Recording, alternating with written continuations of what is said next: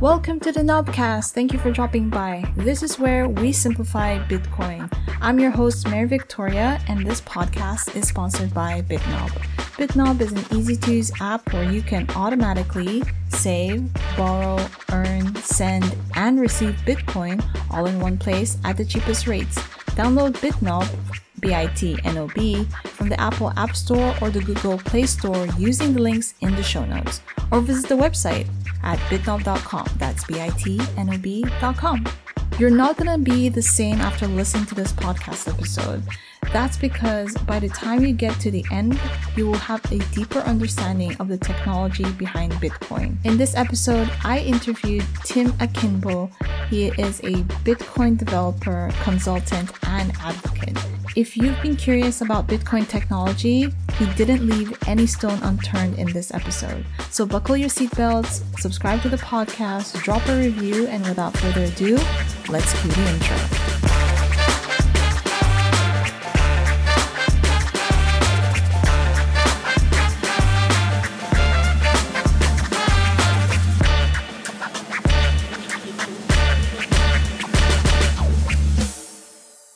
Hi, welcome to the show. It's nice to have you. Thanks for having me on your show, Mary. Do you mind if you can introduce yourself so that our audience gets to know you a little better?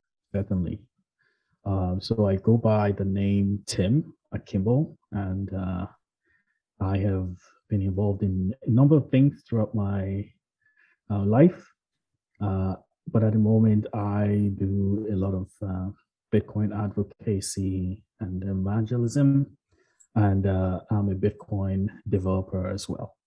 I also do Bitcoin consultancy for individuals who want to get started with uh, maybe setting up things like a hot wallet or a cold wallet, hardware wallets, um, and also organizations or companies that are interested in either integrating with Bitcoin, you know, with the existing infrastructure, or uh, who want to build applications um, on Bitcoin. Wow, you're into a lot. That's really exciting. yes, I know. So, how did you get into Bitcoin? Like, what was the journey like for you? Well, my journey was actually a very practical one. Um, when I was in, in college, I used to do some freelancing and I would uh, work for you know individuals and corporations anywhere in the world, basically and I would get paid in a digital currency called eGold. Mm-hmm. Uh, this was in the early 2000s, probably, yes. And um, I think a couple of years after, uh, you know, I was using eGold primarily as a way to conduct commerce on the internet. Uh, this was before we had uh, Visa and MasterCards that could actually work online internationally uh, in my country, Nigeria, then. And um, so before all of that, you know, eGold was one of the few solutions that we could use to conduct commerce on the internet. But, uh, you know, a few years after I was an active user of eGold, um, the whole company actually shut down, right? There were some accusations that they were involved in money laundering, and their website actually got seized by, I guess, maybe the FBI or so. Uh, and so the whole service actually just became pretty much uh, unusable by any of the users of the system then. And a lot of people lost money. Well, I didn't, I wasn't using it as a primary source of value, to just essentially how I would receive payments and I would, you know, convert it into my own local currency uh, as the means of income.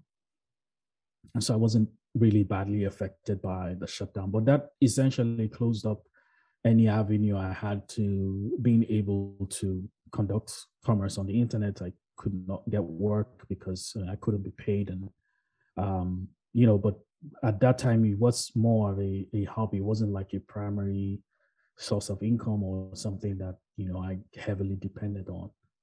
Uh, and so if that happened, um, I don't remember the year precisely, but um, eventually I remember reading a Slashdot article uh, about Bitcoin, and I think it was around 2011. that I first heard about Bitcoin.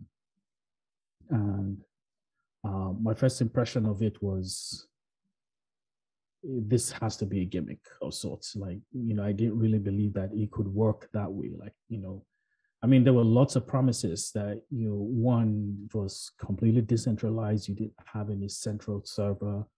And comparing what Bitcoin is to what e-gold was back then, they were kind of like polar opposites in terms of architecture, in terms of how it worked. And, you know, I didn't initially really pay a lot of attention. I, I did play around with it you know much later where i was like okay you know let me kind of like verify some of these claims for myself and i remember you know trying to do a transaction to a friend and you know got the person to install a wallet and you know i got some bitcoins off of a, a faucet that i was able to send and you know i sent the bitcoin and they received it and you know i was like okay why don't you try sending it back to me and let me see if i would receive it and the same thing happened. I received it. I was like, hmm. You know, I, I started, you know, I think the light bulb just went on in my head where I was like, if this thing really, really catches on, I think it could change the world. And um, I mean, several years later, we're having this discussion now, and it's apparent that Bitcoin really has changed the world. And that was how I came into contact with Bitcoin for the first time. That's really awesome. And uh, I can imagine how exciting it probably was to receive your first set of Bitcoin. Yeah, it wasn't so exciting, really. I, I mean, I, I thought, okay, this is actually kind of like an interesting technology.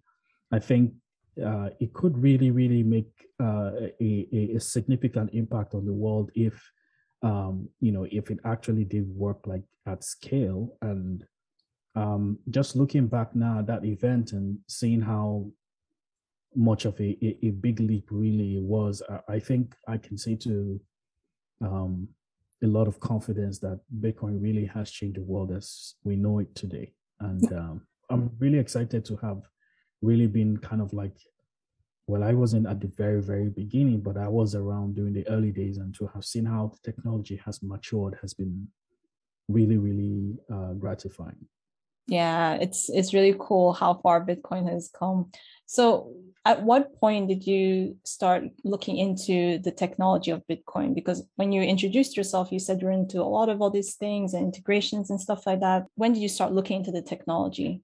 Was it at that point where you started using bitcoin or was it much later? So i think it was there, there's so many things about bitcoin. I think i think with trying to understand Bitcoin, you really have to consider a lot of things and the kind of number of facets to it that um, unless you actually try as much as possible to understand as many of these, um, you might end up actually getting only a very limited understanding of what Bitcoin is. Uh, so there's the aspect of it that involves the technology.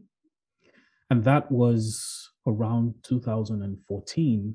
Um, when actually I even had a presentation, I have a number of people who uh, still remember that day to uh, to this very date. In fact, I, I was having a conversation with one of them yesterday, um, who told me, "Hey Tim, do you remember in 2014?" He was bragging to one of his friends that you know I gave him his first Bitcoin, and I was like, "Yeah, I remember that time. You know, I think Bitcoin was like maybe a hundred dollars or so."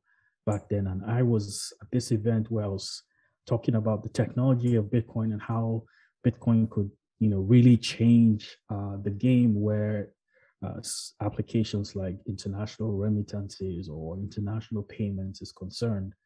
And, you know, just to get people kind of like, you know, to whet their appetites a bit and get them to have a little taste, I kind of offered to give uh, all the attendees there who indicated interest uh, a small fraction of Bitcoin um, to like, you know, just get playing around with technology, see how it works, and you know, maybe it might become something really big someday. Mm-hmm. Um, and that was the technology. Um, you know, I was fascinated with the technology. I loved the fact that um, you didn't require any registration really to use Bitcoin.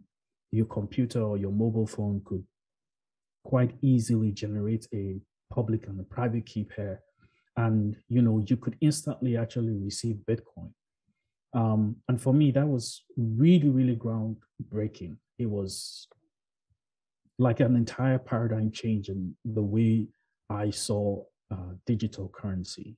Compared to all the previous examples, like I mentioned, eGold, where you had to register, you know, with a website, put in your email address. Uh, it was pretty much like every other web application. Uh, and that was kind of like how we understood the web uh, to work. But Bitcoin kind of really, really changed that. I, I think the, the most um, parallel comparison will be a technology like BitTorrent. Um, and so I was really fascinated with the technology, but I think it was until probably around 2016, probably 2017, that I started to understand Bitcoin, not just for its technological impact, but more about its monetary impact. And so that's where I started to understand things like the origins of money, you know, trying to understand the currency that I, had grown up with, the Naira, trying to understand the US dollar. How does Bitcoin compare in terms of being a money and, you know, understanding the implications of sound money and how it really could change the way actually society works.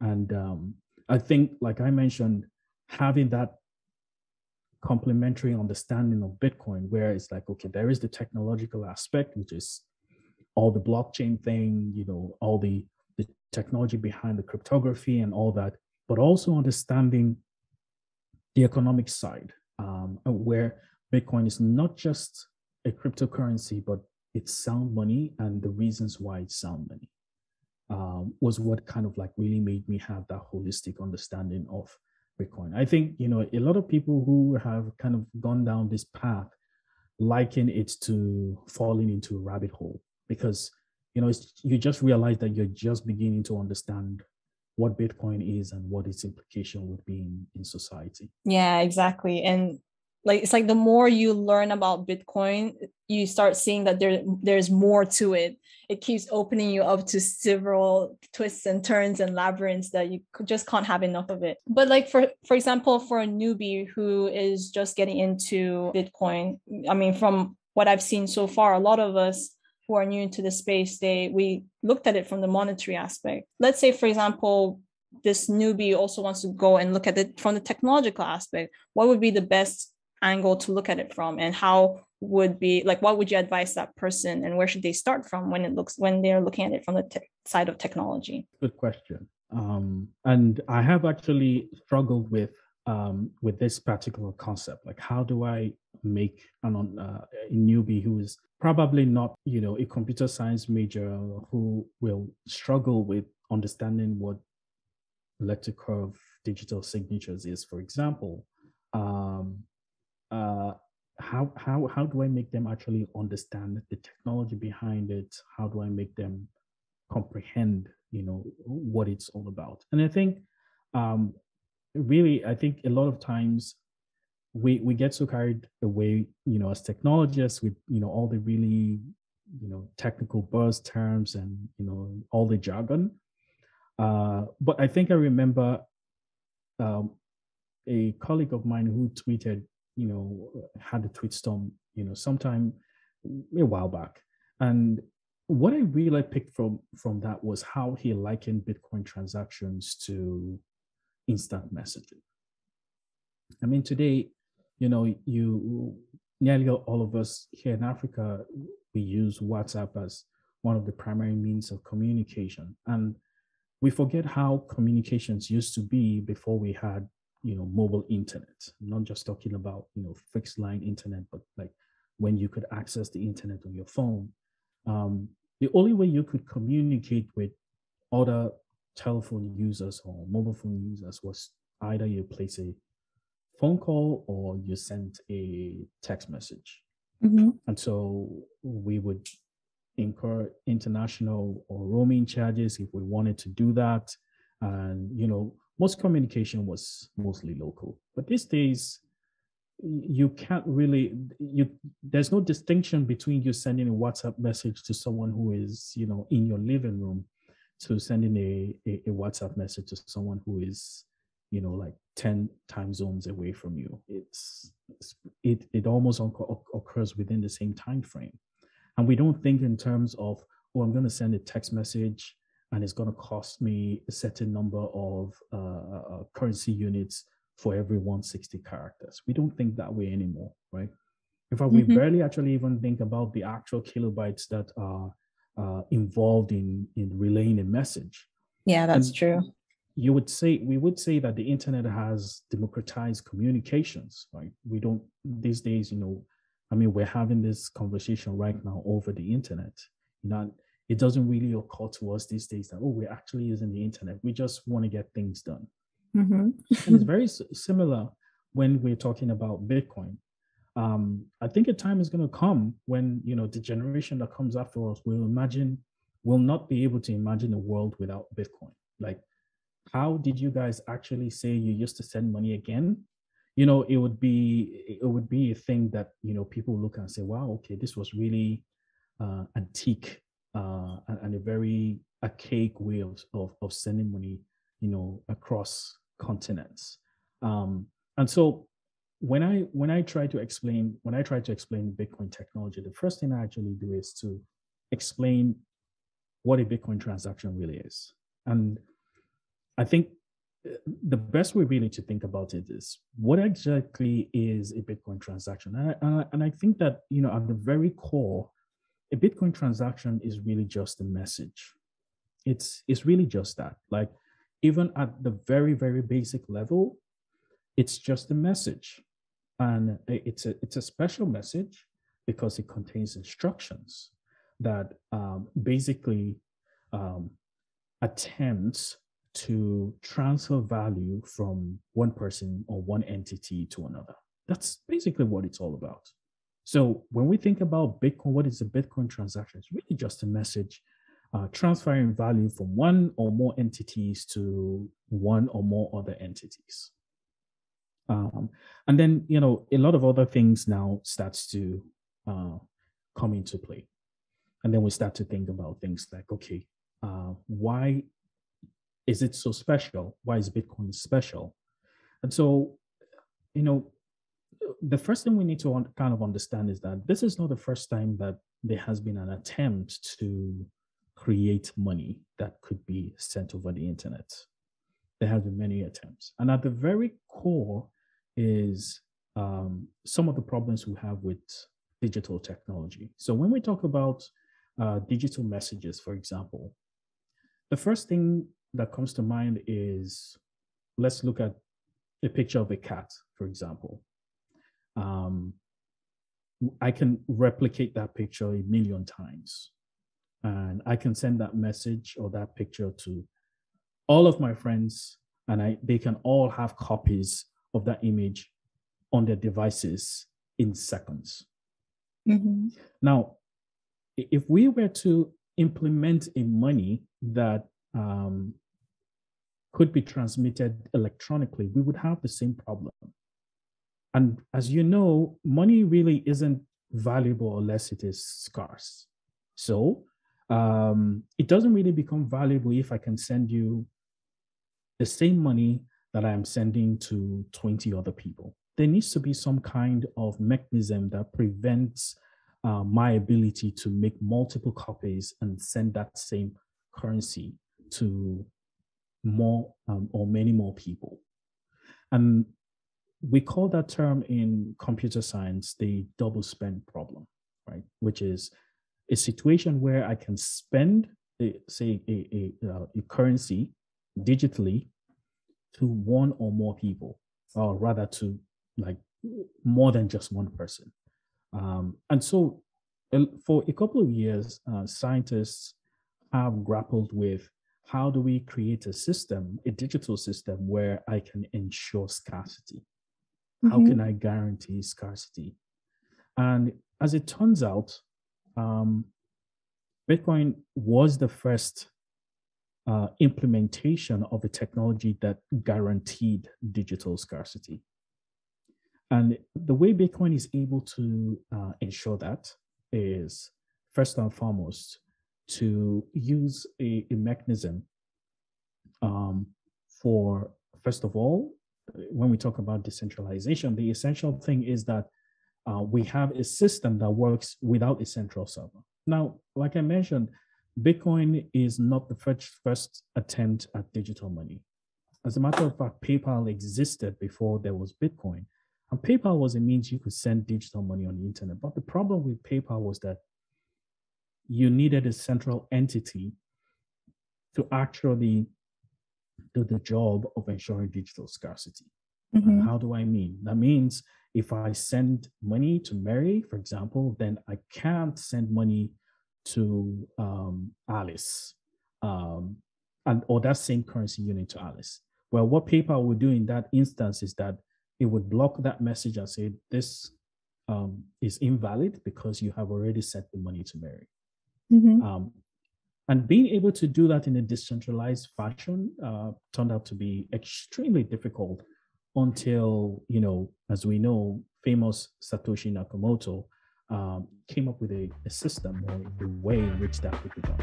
I hope you're enjoying the episode so far. I just wanted to step in and tell you a little bit about saving Bitcoin with BitNob. The minute I started using BitNob, it changed the way I invest in Bitcoin forever.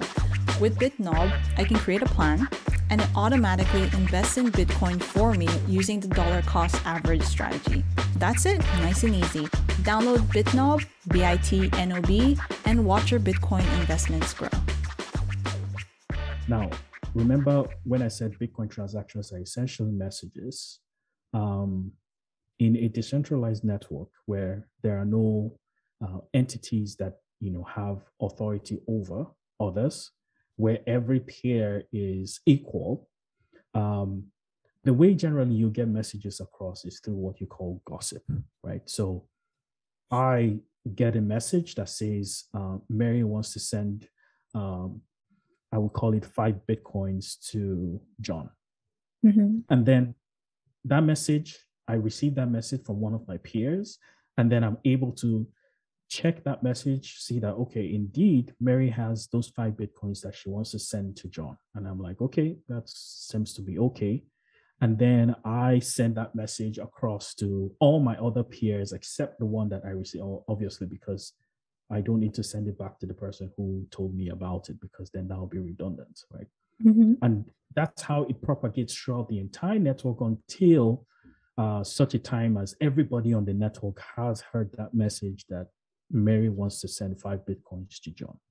Um, but when we're talking about networks where, you know, we're talking about peers who are on the same level, um, one, especially when it has to do with something like money, um, the important thing now becomes how do I trust that the message that I've received is uh, is true, right? It's the truth. Now, Mary could actually be malicious, right? And she could actually say, okay, you know what? I'm connected to eight peers, and I'm going to tell half of them that I'm sending five bitcoins. Now, all she has is five bitcoins. Okay, so we know that she's sending her entire balance to John. Um, and so she's going to send five bitcoins to John and only tell four of her eight peers. And then the remaining four, she's going to give them a different story, right? Or a different message. In this case, I would use Peter as a recipient. She's sending those same five Bitcoins that she has, and everybody knows that she has, to Peter, right? And so one half of the net, one half of her peers uh, get the message that she, Mary is sending five bitcoins to John, and then another uh, half of her peers get a different message saying Mary is sending five bitcoins to Peter. Now, at some point there's going to be a conflict, right? Because what's going to happen is that one of her peers that have received one version of the message will receive another message saying, Mary is sending five Bitcoins. So let me take, for example, the peer that actually first received the message that Mary is sending five Bitcoins to John um, suddenly receives a message from one of her other peers that Mary is sending five bitcoins to Peter. Now, that's That's not possible, right? Because again, that's the problem we're talking about the double spend problem. Mm-hmm. Mary is attempting to double spend her five bitcoins. And so there's a conflict. Now, which of those two versions of, of, of the story should we believe? And that is the primary problem that Bitcoin solves. I actually really like how that analogy of messages um, because it makes it extremely relatable. Um, you know, and for those who are newbies in the space, it, I mean, we all send messages to each other. So just thinking about how having a specific message going from like going to a direct person, knowing that, okay, we want to send a certain amount to a particular person. I mean, and that message is known to everybody. But then the question now is, what is that system that ensures that that information is true? Because since the Bitcoin um, system is decentralized, it's not controlled by anybody. How does it, in a sense, how does it move in its on its own, such that all these there, there are no controversies as to who's receiving what and how much? Exactly correct. Um, and I think you know generally what we regard as um, that mechanism through which the entire network is able to converge on one single truth is what we call consensus. So you might have heard about you know different kinds of consensus mechanisms, um, and the one that Bitcoin uses is what we call proof of work. Right? So in our previous example where we had Mary attempting to double spend her five Bitcoins, the honest truth is that any of those two messages is correct. But both of them cannot be correct at the same time. So either we decide that Mary sent her five bitcoins to John, or we decide that Mary sent her five bitcoins to Peter. But then remember, this is going to be an extremely impossible situation because why would I decide that it is John who gets the five bitcoins and not Peter, while somebody else may agree or prefer that you know Peter was the one who received the five bitcoins. Um, and so in such a network, we would basically never agree if mm-hmm. we were just relying entirely on just gossip, right? Or it's what I heard first that I'm going to go with. Um, and so that is where proof of work actually comes into play. Proof of work is a system through which we select a peer to make that decision on which of uh, the two versions, or it could even be multiple versions of the truth that we end up going with. Remember, mm-hmm. I said that actually any of those two could be correct, but we need to find a way in which we all kind of agree on one version. And so, what we what proof of work um, essentially involves is that okay, we need a way to select a peer who will um, get to select which version of these transactions uh, is what gets recorded as the truth.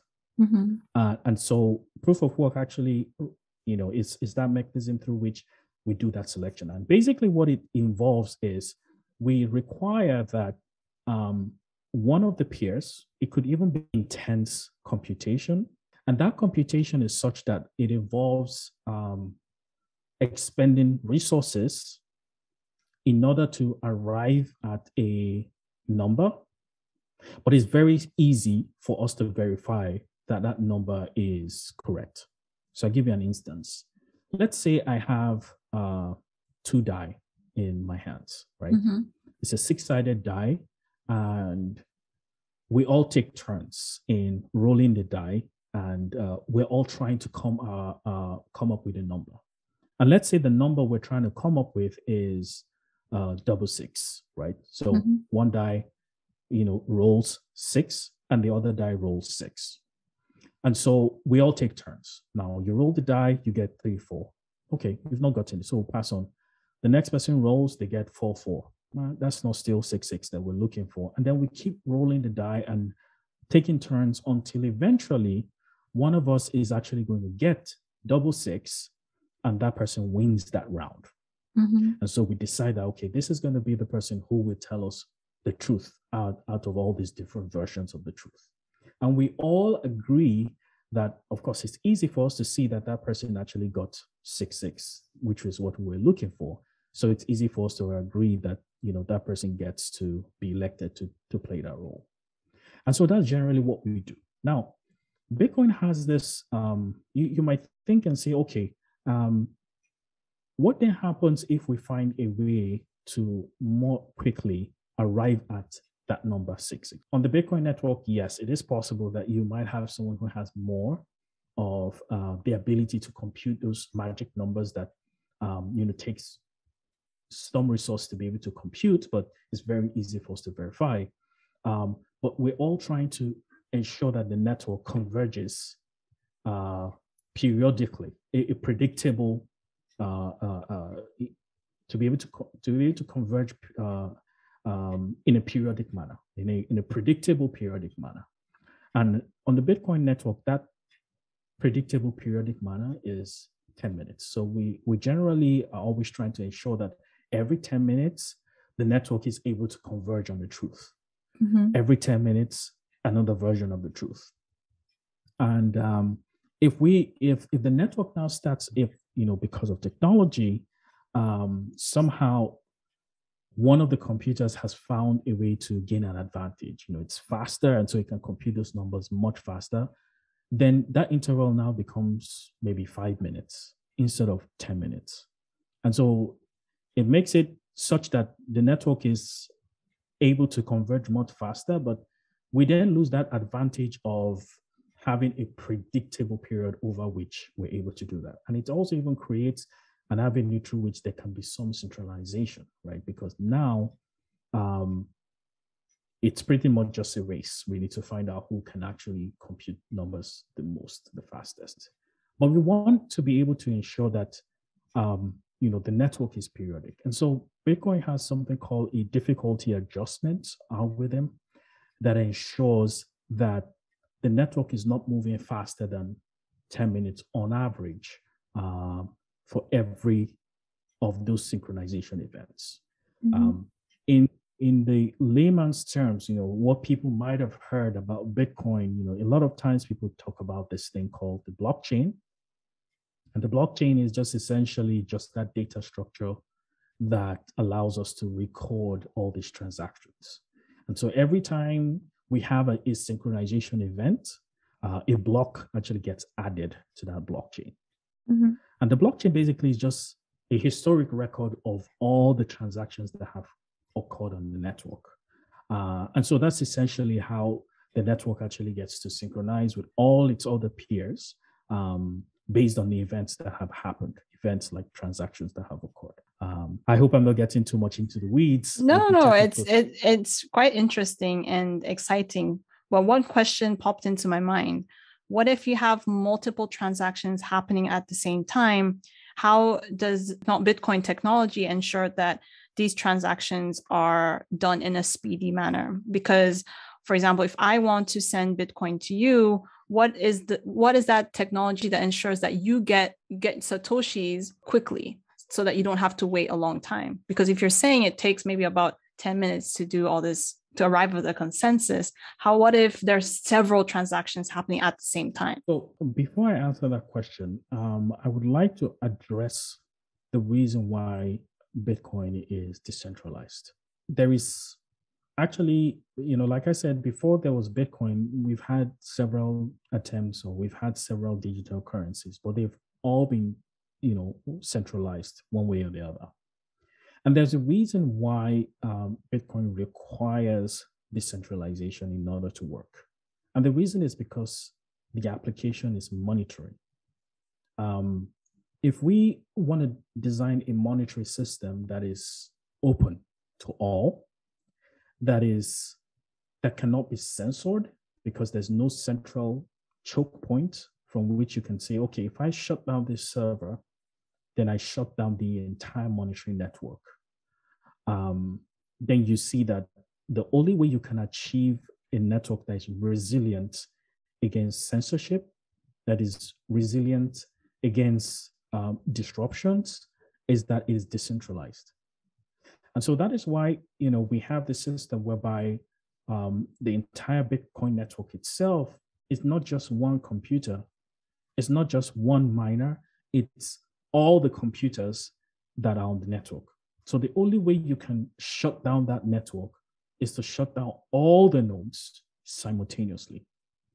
And eh, as it is right now, the only way you can achieve that is to probably nuke the planet, you know, and completely destroy the planet at the same time.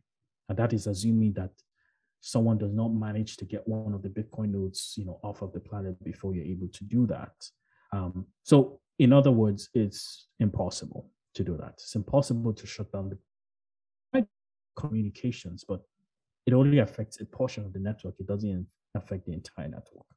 So that is why decentralization is critical to the operation and the success of Bitcoin.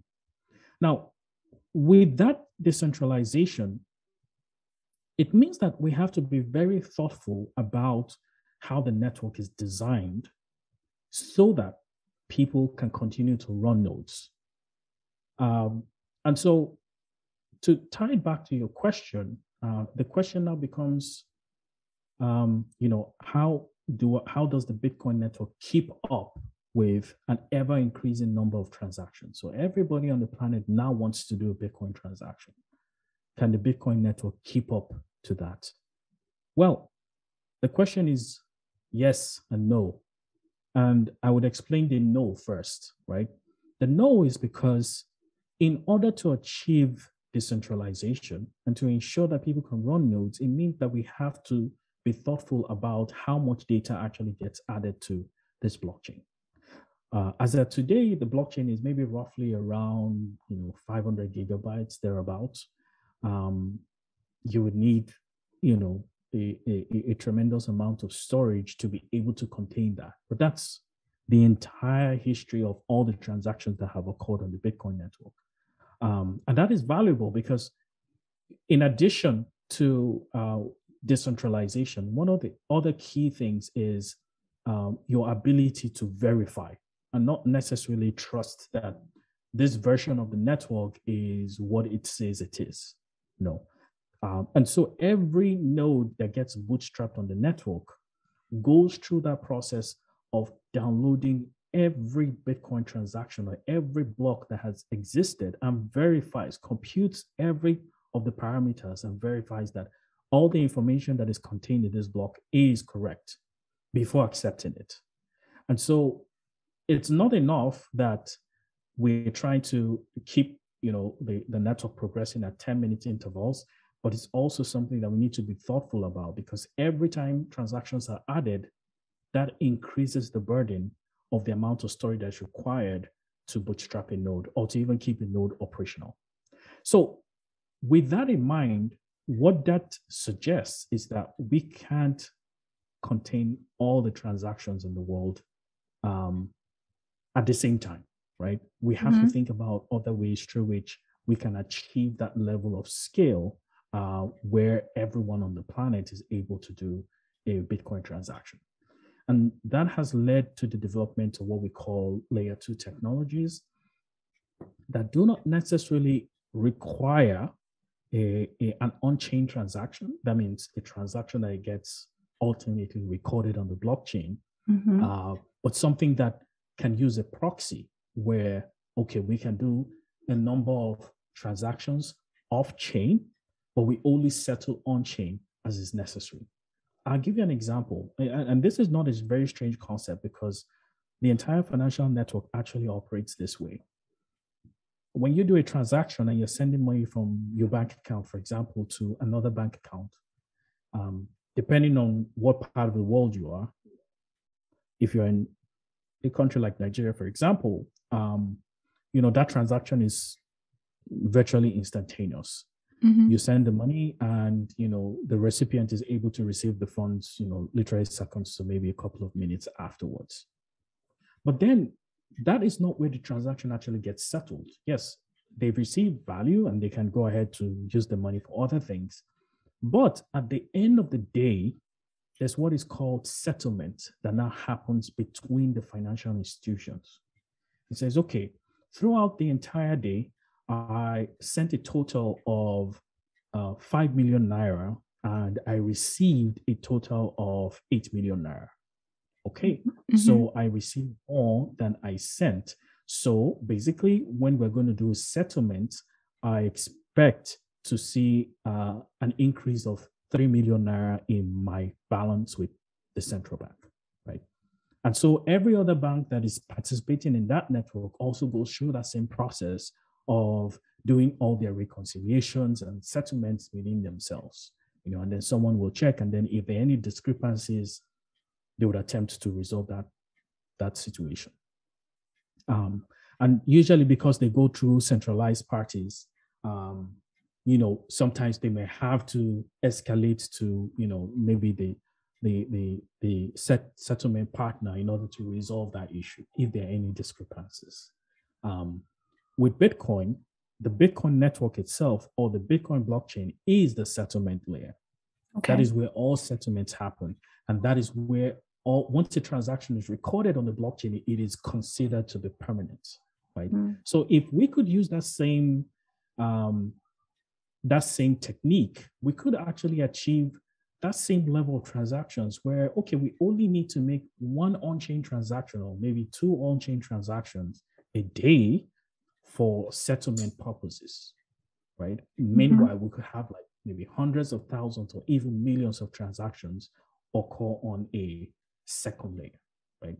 And um, I don't know if you heard about the Lightning Network, but this is essentially what the Lightning Network uh, sets out to achieve, uh, which is facilitate transactions occurring on a second layer off chain uh, with only settlement happening occasionally um, on chain.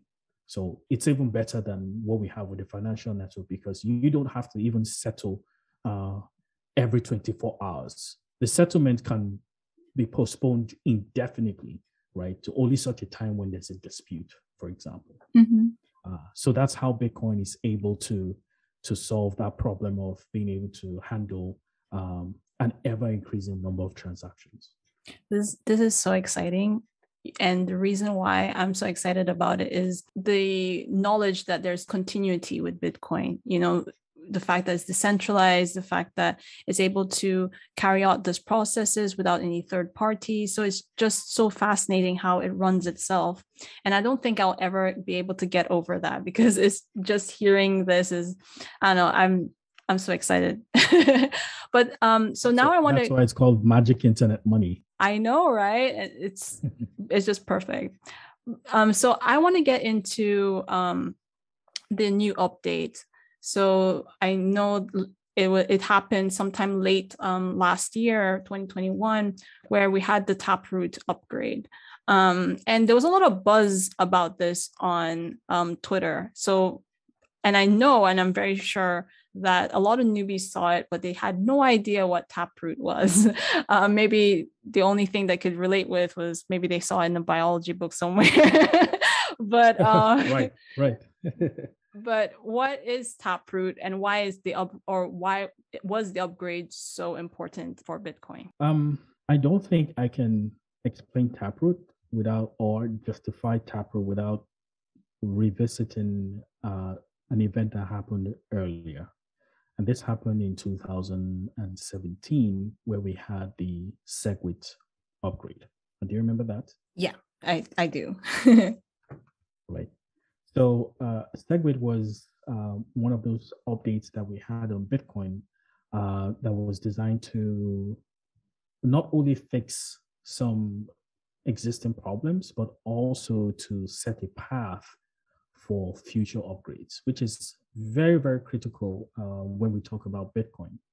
Um, Bitcoin is money. Like, you know, we're talking about trillions of dollars right now um, of value that is locked within the Bitcoin blockchain um, as we speak. And, and so you can imagine if you're, if you're dealing with technology that is, you know, at the very helm of uh, a trillion dollars of value, um, it is only um, you, you require that you know we be cons- conservative, right? Um, it, it's only it's only it's only proper. It's only um, it only shows that you know you're being responsible when you're conservative with changes that could potentially affect the stability of the network. Um, and so um, the need to be very thoughtful about upgrades um, is has become even more important. Uh, and so what SegWit was able to achieve, so without going too much into what SegWit is and you know what it does, is um, to fix some issues that you know we we've had with Bitcoin and to also create a path for future upgrades. One of those future upgrades is Taproot.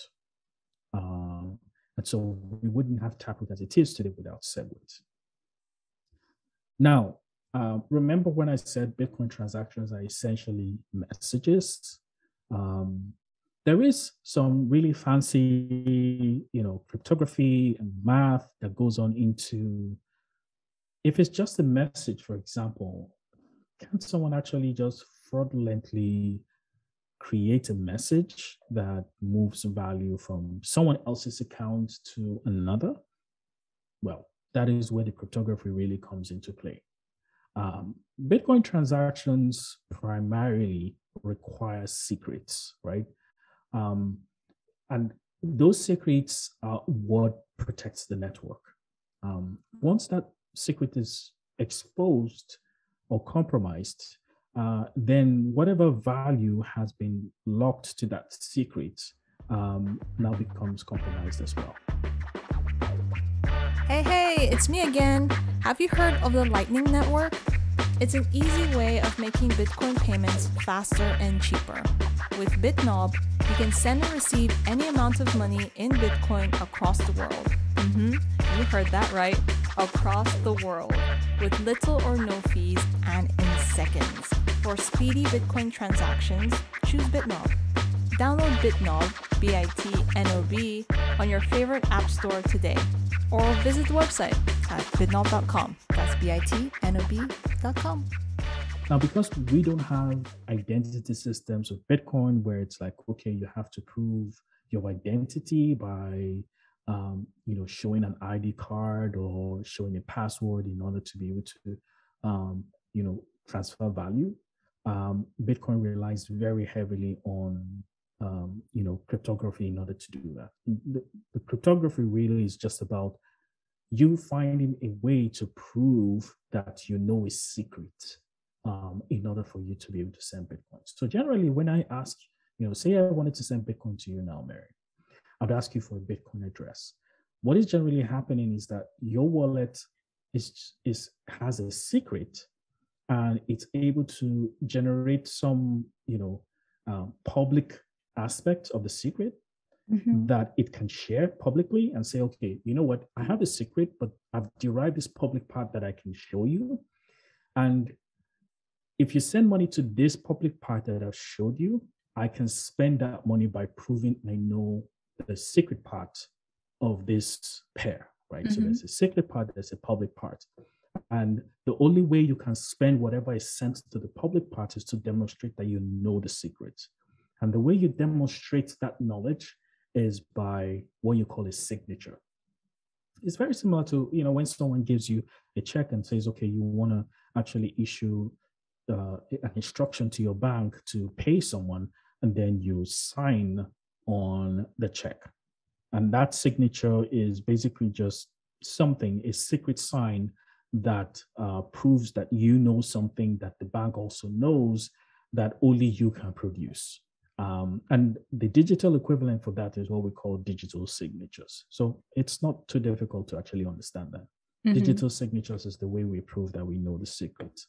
Um, and so that has always been how Bitcoin has worked, right? You know, the way we move value on the Bitcoin network is just to prove that we um, know a certain secret by creating a signature uh, in order to do that. Um, now, Taproot um, is an upgrade that um, allows us to improve Bitcoin in a number of ways. Um, when Bitcoin was invented, it used a, a cryptographic scheme called uh, ECDSA. It stands for um, elliptic, elliptic curve digital signature uh, algorithm, right? And uh, it allows us to be able to generate signatures uh, from secrets in a certain manner. Um, but what the Taproot upgrade actually allowed us to do is to introduce a new digital signature scheme that we call uh, Schnorr signatures. Now, if we if the old one has always worked and it's worked well, why do we need a new one? Exactly. Uh, That's what I was curious about. why do we need a new one?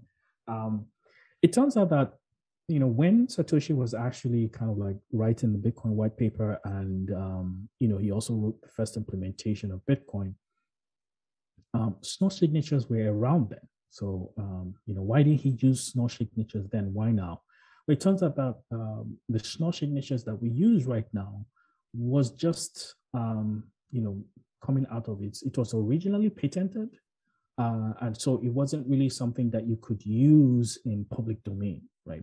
And for an open source software where you're going to reveal all the details and use the, the scheme, um, it just wasn't compatible with Bitcoin at that time. And part of the reason why uh, it wasn't included, like I said, it was just coming out of its patent period um, was that there wasn't a lot of public implementations of it yet, and uh, there wasn't a lot of review also uh, of the system.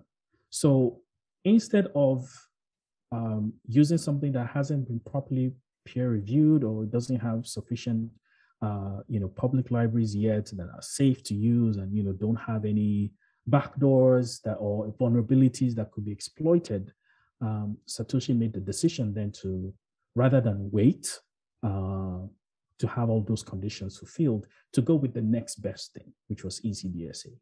Um, and so, given that sufficient time has passed, um, we thought, okay, let's we could actually now use Schnorr signatures, and Schnorr signatures are actually better than ECDSA in a number of ways.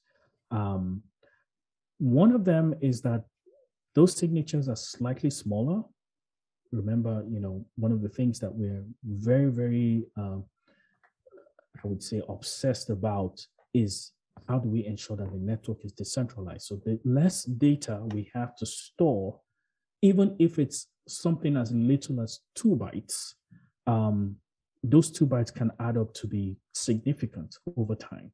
Mm-hmm. And so, you know, you would notice that Bitcoiners tend to obsess even over the littlest optimizations because they, they do have compounding effects. Mm-hmm. Um, and so, due to the fact that Schnorr signatures actually allowed us to do everything ECDSA could do, but we could consume less space, it was already a significant improvement and something we could use. Um, besides that, we also have the fact that it has this really interesting property that can even have even larger implications. Now, remember when I said that Bitcoin transactions are basically just you proving that you know a secret?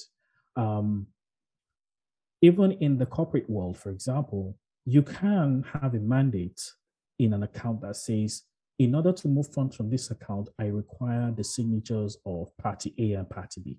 Mm-hmm. And we call that multi signature. And we have that too in Bitcoin, uh, where you have multi-signature uh, schemes where in order to move funds or in order to spend a certain coin, you need to produce uh, a certain number of signatures, right?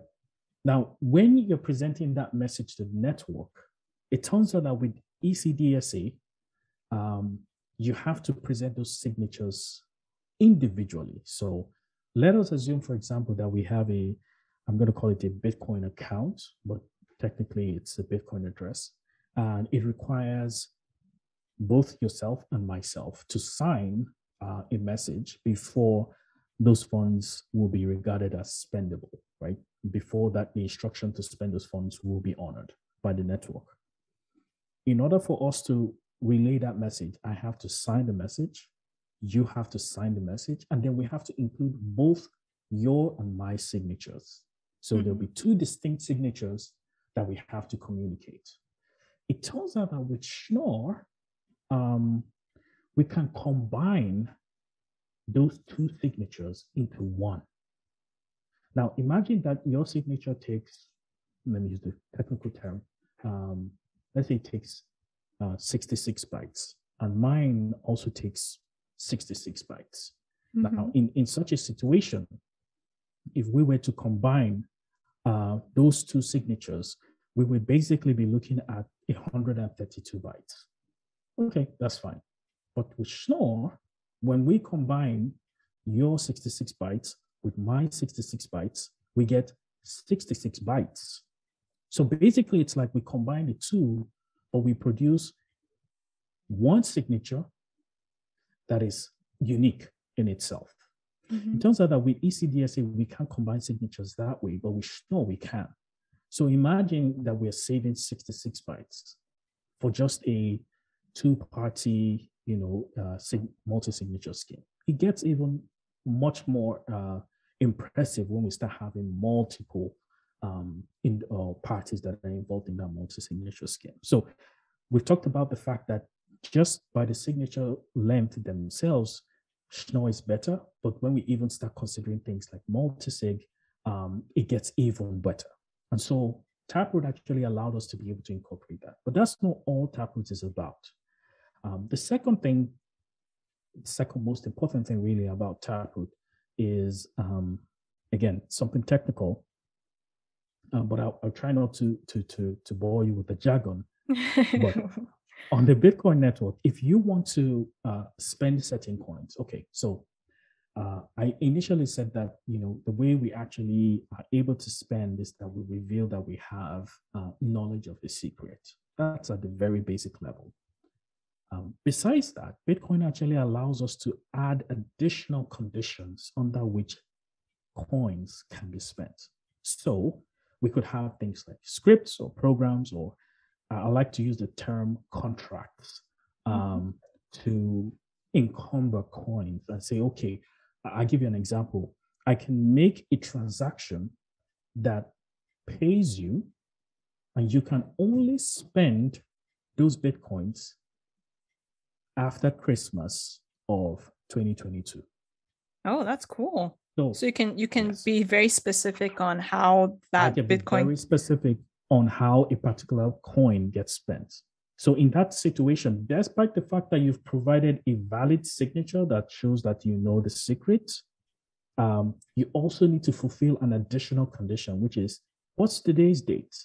Is it December 25th, 2022? Oh no. Okay, then you can't spend those coins. The network will reject it. Right. So, mm-hmm. you know, there are very interesting applications that you can use something like that. And there are other kinds of contracts that you can formulate uh, that do really interesting things. Like you can have, for example, I can say, okay, um, I want to create this transaction that pays Mary, and Mary can spend it after three days. But if Mary and myself uh, contribute signatures, we can both spend it right now.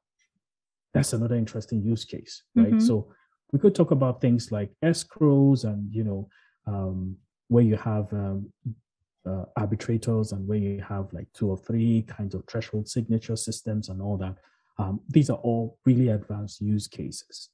Now, the interesting thing about those is that prior to Taproot, if you wanted to, uh, say, for example, in this situation where it's like, okay, Mary can spend this coin after three days, just presenting a signature, or um, Tim and Mary can spend this coin immediately if they produce two signatures. Well, it turns out that if you wanted to spend, even in a situation where you were spending it just by yourself, you had to tell the entire network that this is the entire script. The script says Tim and Mary right now, or Mary after three days. Mm-hmm.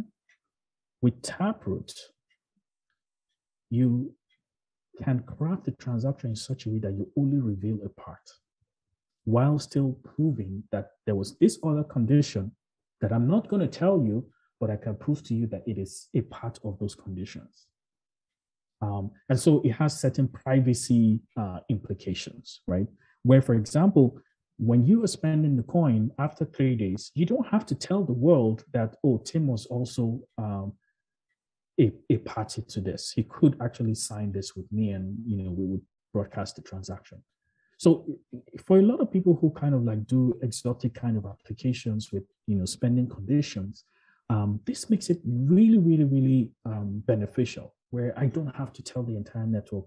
And, you know, remember this, what I just told you about Schnorr signatures allowing uh, two parties to process a transaction and, and produce one signature. Mm-hmm. Um, the implication for privacy means the transaction, a multi-sig transaction looks like a regular single sig transaction, a single signature transaction. Uh, and so that has a lot of benefits in terms of uh, privacy. So um, yeah, that's basically what what Taproot is. Of course, there are other um, really advanced use cases, and very similar to what we had for SegWit.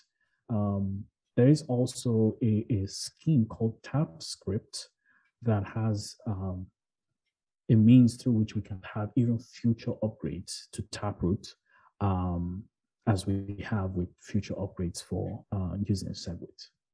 Wow, that is so cool. And just to think about the different kinds of use cases that can come out of Taproot alone is so exciting. And this is just the early part of 2022. So imagine what, what we're gonna see later down down the line. And oh, oh my gosh, yeah, I mean, I'm I'm so so happy. there, there are lots of uh, you know lots of things that people are working on um, you know that would only just open up you know even more potential for the use of bitcoin. And uh, i'm also very excited really to see um, all the work that is going on in bitcoin and you know the kinds of uh, improvements that which we could be looking forward to uh, having on the bitcoin network in the future. Is there one in particular that you're you're excited about? Yes. Um, so there is this uh, there's this upgrade called um, check uh, template verify. Uh, mm-hmm. It's called OP_CTV.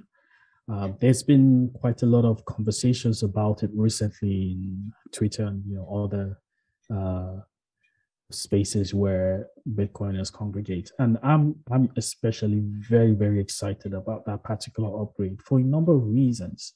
Um, and I think one of the things that OP_CTV will bring to Bitcoin is to make Bitcoin even safer to hold. Now, I I told you about how in 2014 I you know gave a number of people you know small fragments of Bitcoin, and one of the things that has made me you know the most sad about a lot of those people is that you know sometimes they, they come to me and ask me hey Tim, do you remember uh, what my private key was? Um, oh my gosh. In 2014, and I'm like, no, I didn't keep a copy of your private key. You know, I only help you set up a wallet, but you know, I never kept the seed or anything like that. And I'm like, what happened? And they're like, oh well, you know, I sold the phone, I gave it to someone, or my phone crashed, and you know, I reformatted it. And I'm like, you know, that Bitcoin is gone. You know, mm-hmm. it's donated to the system and uh, you know it's almost virtually impossible to recover at this stage mm-hmm. um, but what you know we would have with upgrades like OP_CTV is that we will be able to have things like vaults right? Where i mean right now you could do some of those things but there are lots of really advanced use cases where you could use OP_CTV to make it possible for people to um, safely store bitcoin um, such that if, for example, their secrets uh, gets compromised, um, you can't really steal their Bitcoin in the sense that they've locked the conditions for spending it in such a way that you can only spend it to a certain address or a certain group of addresses. Mm-hmm. And then I, the implication for that is enormous. You know, all these things we hear about, or oh, this exchange got hacked and, you know, Bitcoins were stolen from your wallet and all that these things are going to become less and less common once technologies or improvements like OP_CTV start getting not only gets activated on the network but also starts getting used by uh, these entities. So, in terms of the implications for custody of Bitcoin, I think that's going to be a significant, a significant improvement in uh, safety. And you know, when we talk about Bitcoin, I always like to regard it as a multi-generational asset. It's it's something that hopefully not only will you be able to pass to your uh, uh, offspring, but that they'll be able to pass to pass on to theirs as well. Mm-hmm. And when you think about how keys, you know, you had there's a lot that goes into securing keys properly. Um, OP_CTV really, really, really reduces the burden in terms of, you know, what is required in order to ensure that you know those assets are, are kept safe. Are other improvements that OP_CTV brings, but this is for me, this is like you know one of the most um, interesting and most uh, important ones. Yeah, and I, I agree with you because that aspect of you know not being able to recover keys is is something that happens a lot. and when you hear stories, it, it's absolutely heartbreaking. So I'm excited. I think I can't wait for the upgrade as well. So um, just another question, and and it just came up when you were talking about all these upgrades. Who does the upgrades? Like, is it a body? Because since since the since Bitcoin is a There's decentralized system, system, yeah. So how did the upgrades yes. come about? Who initiates? These upgrades generally start with a proposal, right? And we call them uh, Bitcoin improvement proposals.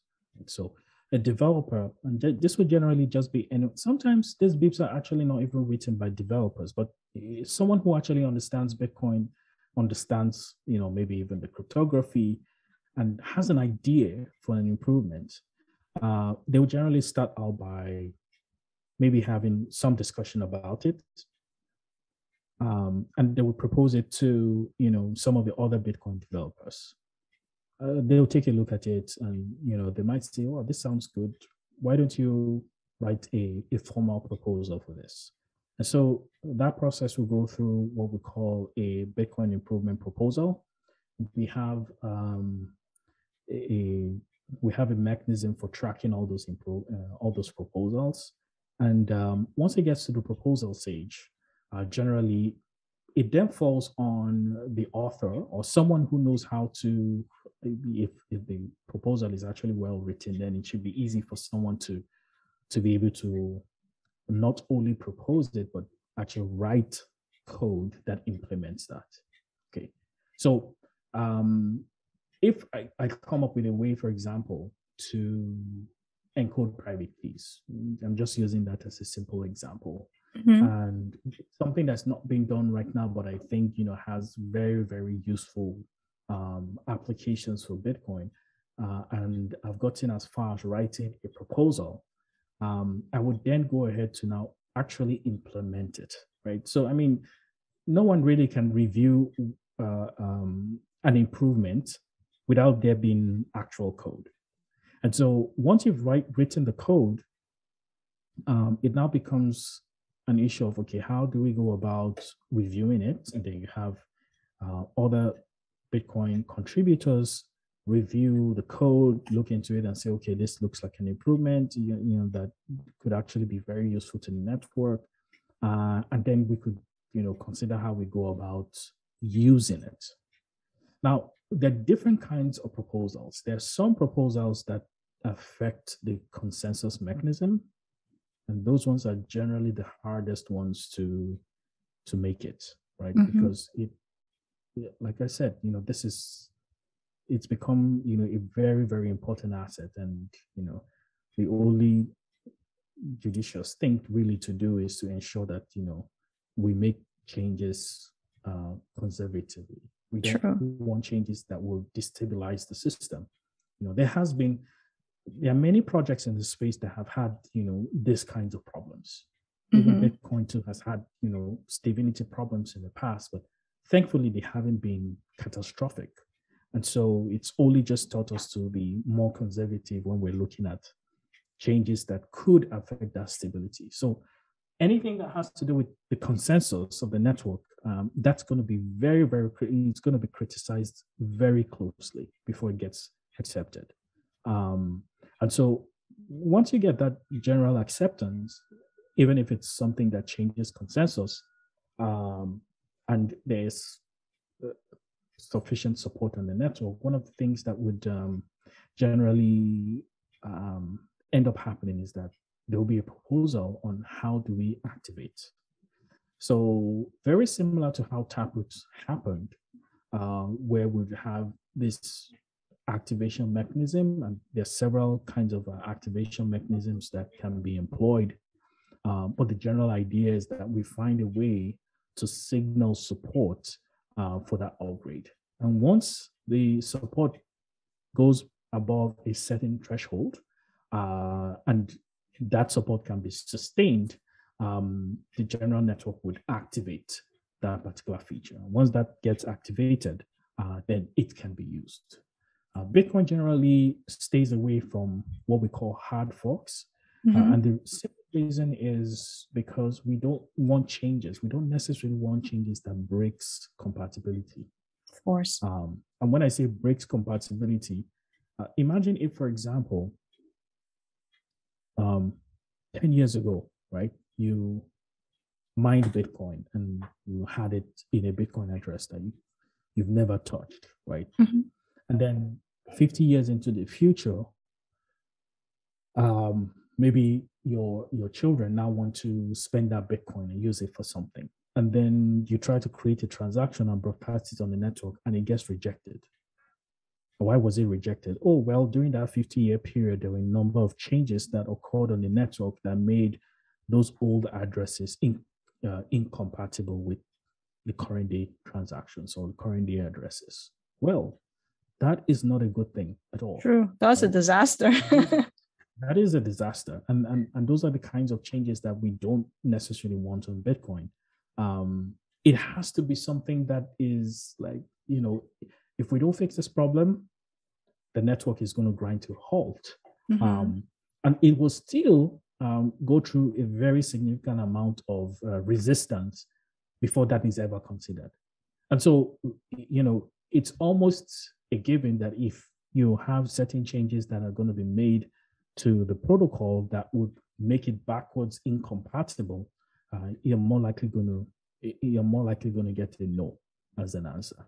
Uh, and so, you know, we we generally use what we call soft forks, which are backwards compatible. They are only um, upgrades that apply to new nodes, and they're done in such a way that it does not affect the functionality or the usefulness of any nodes that refuse to upgrade on the network, or for whatever reason, you know, they're just not upgrading. So, um, does that answer your question about how these changes are actually uh, implemented?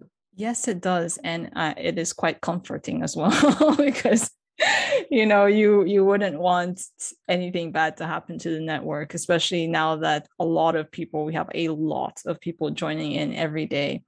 Um, so yeah, it's, it's you know anytime I have a guest on the show, I, I get more and more excited about Bitcoin, and now knowing more about the technology behind it, how it runs, is just extremely um, exhilarating for me because just you know you fall in love with bitcoin. I say this in almost every episode.